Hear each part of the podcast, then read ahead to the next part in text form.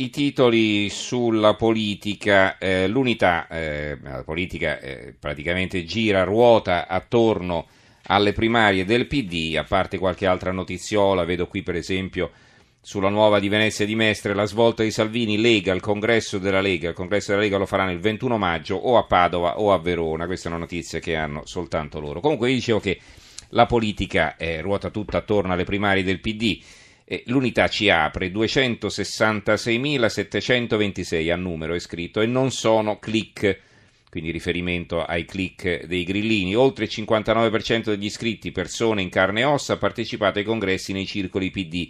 Renzi al 68%, anche Emiliano alle primarie, Orlando, partita aperta, la gara comincia ora. E poi abbiamo il Fatto Quotidiano che dà, e poi i giornali naturalmente che sono contrari al PD ne danno una lettura diversa. Il Fatto Quotidiano, Matteo fa il bullo fra brogli e litigi, ma ora fanno paura i non iscritti al PD. Eh, il manifesto, Renzi vince, Orlando cerca gli ex, Democrac è il titolo, eh, è l'occhiello di questo titolo.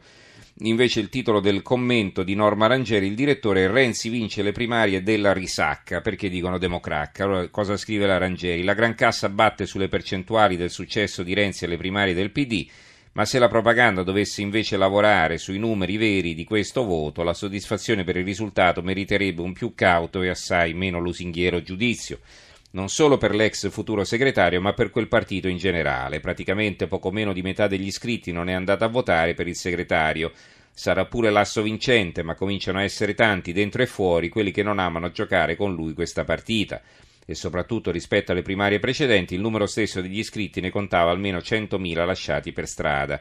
Il partito con Renzi ha rottamato se stesso, ha subito una cura dimagrante, come chi se n'è andato dalla ditta aveva da tempo avvertito, parlando di una scissione in seno al popolo, anticipatrice della fuoriuscita di Bersani.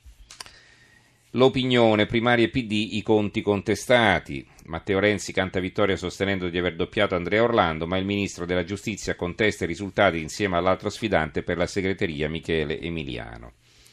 Il tempo, Renzi stravince, Orlando furioso, Orlando furioso ci gioca appunto sul titolo dell'opera dell'Ariosto, teme i brogli. La Gazzetta del Mezzogiorno, PD, questa è l'apertura, PD, le liti non finiscono mai, Renzi vince, ma è scontro sui numeri, Orlando, linea sbagliata, candidato alla segreteria Dem, nuova accusa per Emiliano eh, eh l'accusa da parte del CSM, sapete, i, eh, i, giudici in politica, perché poi Emiliano è andato in aspettativa, mica si è dimesso da magistrato, quindi eh, scoprire adesso che si candida alla segreteria del PD quando insomma ha fatto delle battaglie politiche, ha condotto battaglie politiche negli ultimi anni che sono sotto gli occhi di tutti è anche un po' comico.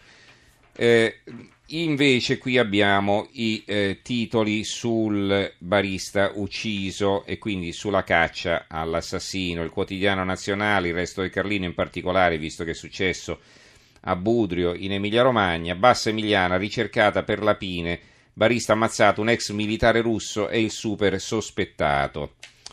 Eh, il giornale libero di uccidere L'uomo in fuga è un ex militare russo con precedenti per rapine e violenze. Le forze dell'ordine dicevano assecondatelo. Scrive eh, Alessandro Sallusti, qui leggo la parte centrale del suo fondo. Le domande sorgono spontanee. Cosa ci faceva uno così a piede libero? Perché una volta scarcerato non fu estradato? Non è neppure cittadino comunitario? Perché nessuna procura ha ordinato di braccarlo quando si sono fatti forti sospetti che ci fosse lui dietro le recenti rapine violente nel Ferrarese? Perché un uomo notoriamente pericoloso viene lasciato libero di uccidere, cosa che infatti è puntualmente accaduta, e perché la presunta obbligatorietà dell'azione penale per i magistrati vale solo per inseguire fama e notorietà nelle fumose inchieste sui politici e sui loro familiari. Libero invece un titolo molto forte che come quello sulla patata vedrete che eh, farà discutere, voglia di sparare è il titolo la paura dei criminali armi i cittadini, in un anno 150.000 nuove richieste per avere una pistola, ecco cosa bisogna fare per ottenere il permesso di maneggiare rivoltelle e fucili. Sotto c'è un titolo a metà tra politica e ordine pubblico, attenti a Minniti, il nuovo padrone del PD. Sorpresa, il ministro dell'interno è apprezzato anche a destra. Eh, la verità, dopo quanti morti la difesa diventerà legittima, il barista ucciso a Budrio, tante parole, nessuna legge. Eh, ancora il Gazzettino di Venezia, legittima difesa, una sterzata a tutela delle vittime, il fondo dell'ex procuratore capo di Venezia Carlo Nordio e il titolo a fianco, dai colpi in Polesine all'omicidio di Budrio e caccia al Rambo. La libertà di Piacenza, baristi e tabaccai piacentini, anche noi ci sentiamo stagi di ladri e rapinatori impuniti. La nuova Ferrara, il killer terrore di Ferrara, la pista del russo ex Rambo che faceva della ba- parte della banda Paidec. Va bene. Abbiamo poi i titoli eh, sull'occupazione. Eh, l'avvenire, eh, occupazio- l'occupazione tiene ma senza più slanci, Istat diminuiscono i disoccupati. Il mattino la generazione di mezzo senza lavoro, l'Istat calano ancora i disoccupati ma non tra i 34 e i 50 anni. La Gazzetta di Mantova invece dà una notizia che per loro è l'apertura, che viene ripresa anche da altri quotidiani e che dà conto di una polemica. A Serravalle Scrivia eh, si sta eh, litigando per l'apertura o la chiusura eh, del più grande outlet d'Italia nel giorno di Pasqua. Lavoro nei festivi, sciopero, CGL e CISL guidano la protesta da Pasqua al 2 giugno.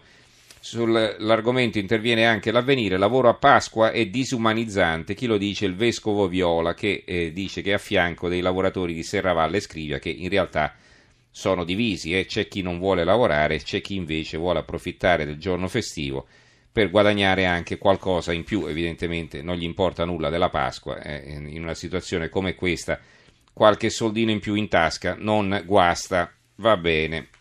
Ehm, altri titoli in ordine sparso, diciamo così. Allora, ci sono titoli eh, sulla, sul terremoto e insomma un, l'apertura del quotidiano Il Trentino dell'Alto Adige è piuttosto sorprendente. Amatrice butta la nostra scuola. Addio alla struttura costruita da Trento, modello di solidarietà. E quindi si vede una foto di questa scuola, di queste casette colorate che erano la nuova scuola. Addio alle scuole dei miracoli di Amatrice, addio alla prime strutture realizzate a tempo di record dalla protezione civile trentina dopo il terremoto.